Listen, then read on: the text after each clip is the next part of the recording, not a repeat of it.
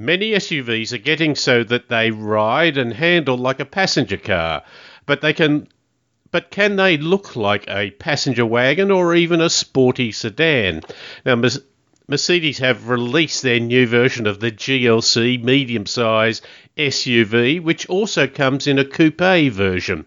Now, the basic SUV has some looks of a grown up station wagon rather than a boxy SUV, but it is the coupe with its fastback rear design that really tries to be sporty in looks, not just in performance.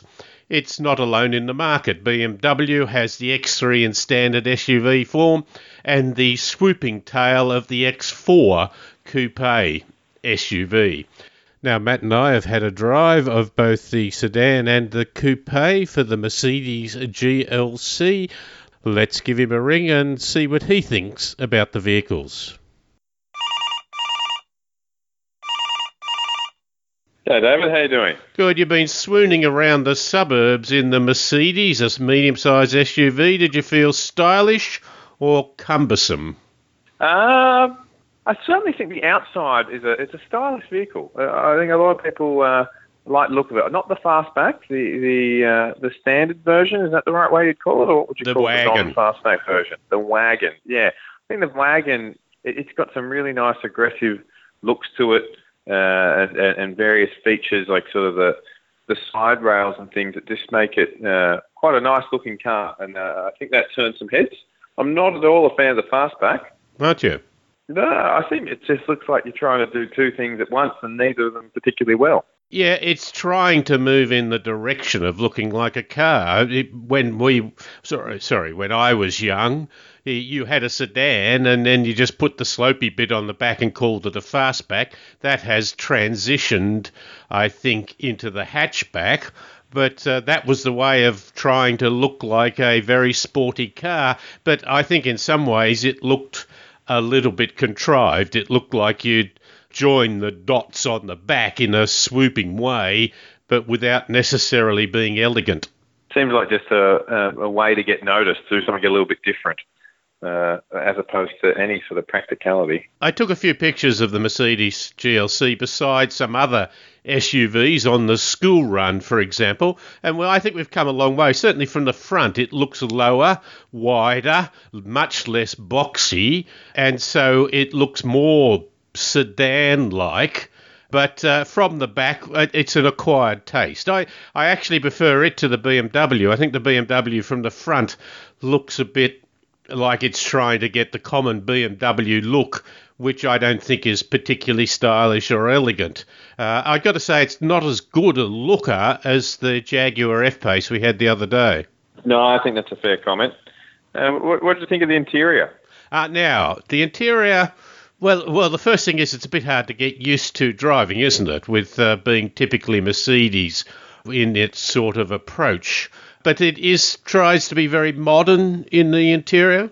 I feel I, I thought gaudy was a better word. it has bright sort of metal fascia things about it. It's certainly not your old style wood panelling by any means that you might have got from a 1960s Jaguar, but it's. Uh, I think a few friends of yours found it a bit strong as well, didn't they?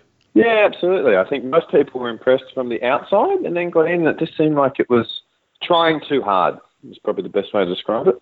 Very functional. You liked the traditional Mercedes seat controls, electric seat controls on the doors, just near your right hand, just near where you would have the lever to open the door.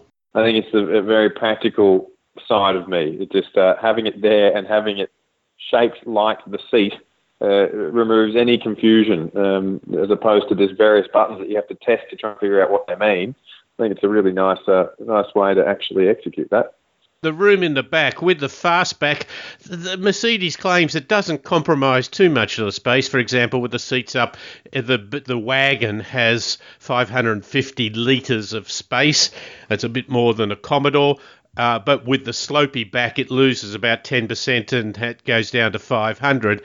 But it's almost psychological, isn't it? And of course, Big Colin, uh, Tall Colin, I didn't mean that in any derogatory sense, Tall Colin got in the back and uh, felt that he was a little constrained, even getting in the front. If you want to sit up high and look through the window with a lot of space, that does tend to mean that you're climbing in and you, you do tend, even Gail tended to hit ahead getting into the passenger seat.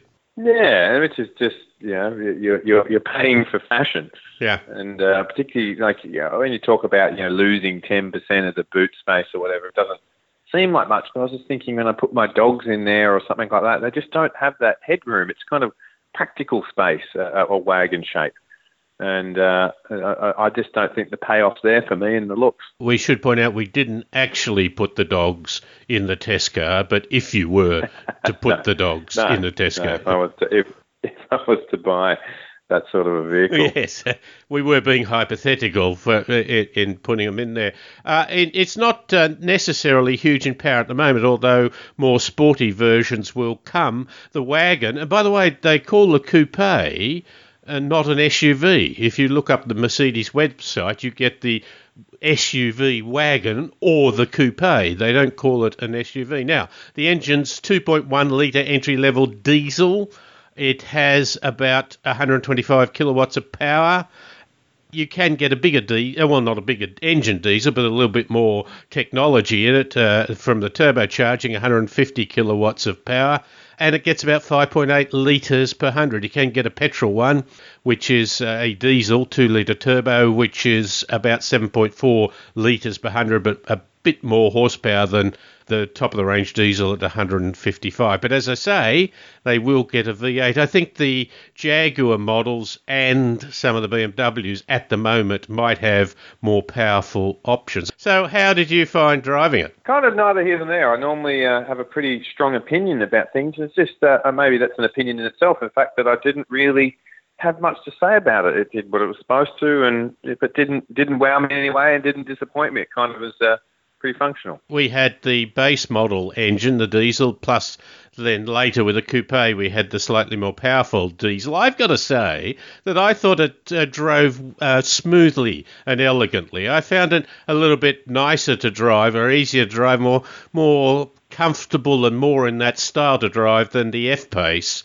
Although the F Pace might have a more powerful engines if in some options, so I found it was a little bit more of that feeling of quiet comfort about it. I think that's fair. The only other thing, uh, the coupe, I believe, misses out on things like the interfaces of Apple CarPlay and Android Auto. I'm not sure whether that's Mercedes still trying to be a little bit different, but I actually strive for consistency in, in that regard, and I much prefer the controls I know rather than the controls that each individual car company chooses to give me. Yeah, it's an interesting one, isn't it? I think it comes back to my point about it being quite overdone. It seems like when you're charging a premium and you're trying to be a luxury car company, you have to do something a little bit different, and that seems to come across in some of the controls and and things which uh, to me, rather than actually make me feel like I've got something special, make, it just makes me feel like I've got something a bit confusing. Yes, you may grow into it a little bit. The GLC wagon, the base model wagon, its recommended retail price is about $66,000. Get it on the road, say in New South Wales, about 72,350 or so. Maybe a little different on various states. Uh, that's the, that's a, finally the drive away price. The driver rate price for the slightly better diesel engine is about seventy-seven and a half thousand, and the top of the range 43 is listed at 111,350 drive away to get it on the road. But you pay on the road about 12 grand more for the coupe. But the coupe does have the AMG package. main things is 20 inch wheels, a little bit more sexy sorts of stuff, plus a certain uh, variable suspension but not much more than that. That is a lot to pay for a, a different shape. It's marketing at its best, isn't it? Uh, the ability to be able to charge something for, for not a lot of difference. In my opinion, you actually lose because uh, you're, you're losing that practical space. I've got to say, and again, uh, if you look at the photos, the difference between modern S, what are SUV derived uh, figures uh, is enormous compared to the old boxy ones that you've got there. So we are pushing towards more car like in their approach. You compromise some of your functionality when you do that. Matt, lovely to talk to you, mate. Uh, good to catch up. I'll see you soon. Thanks, Dave.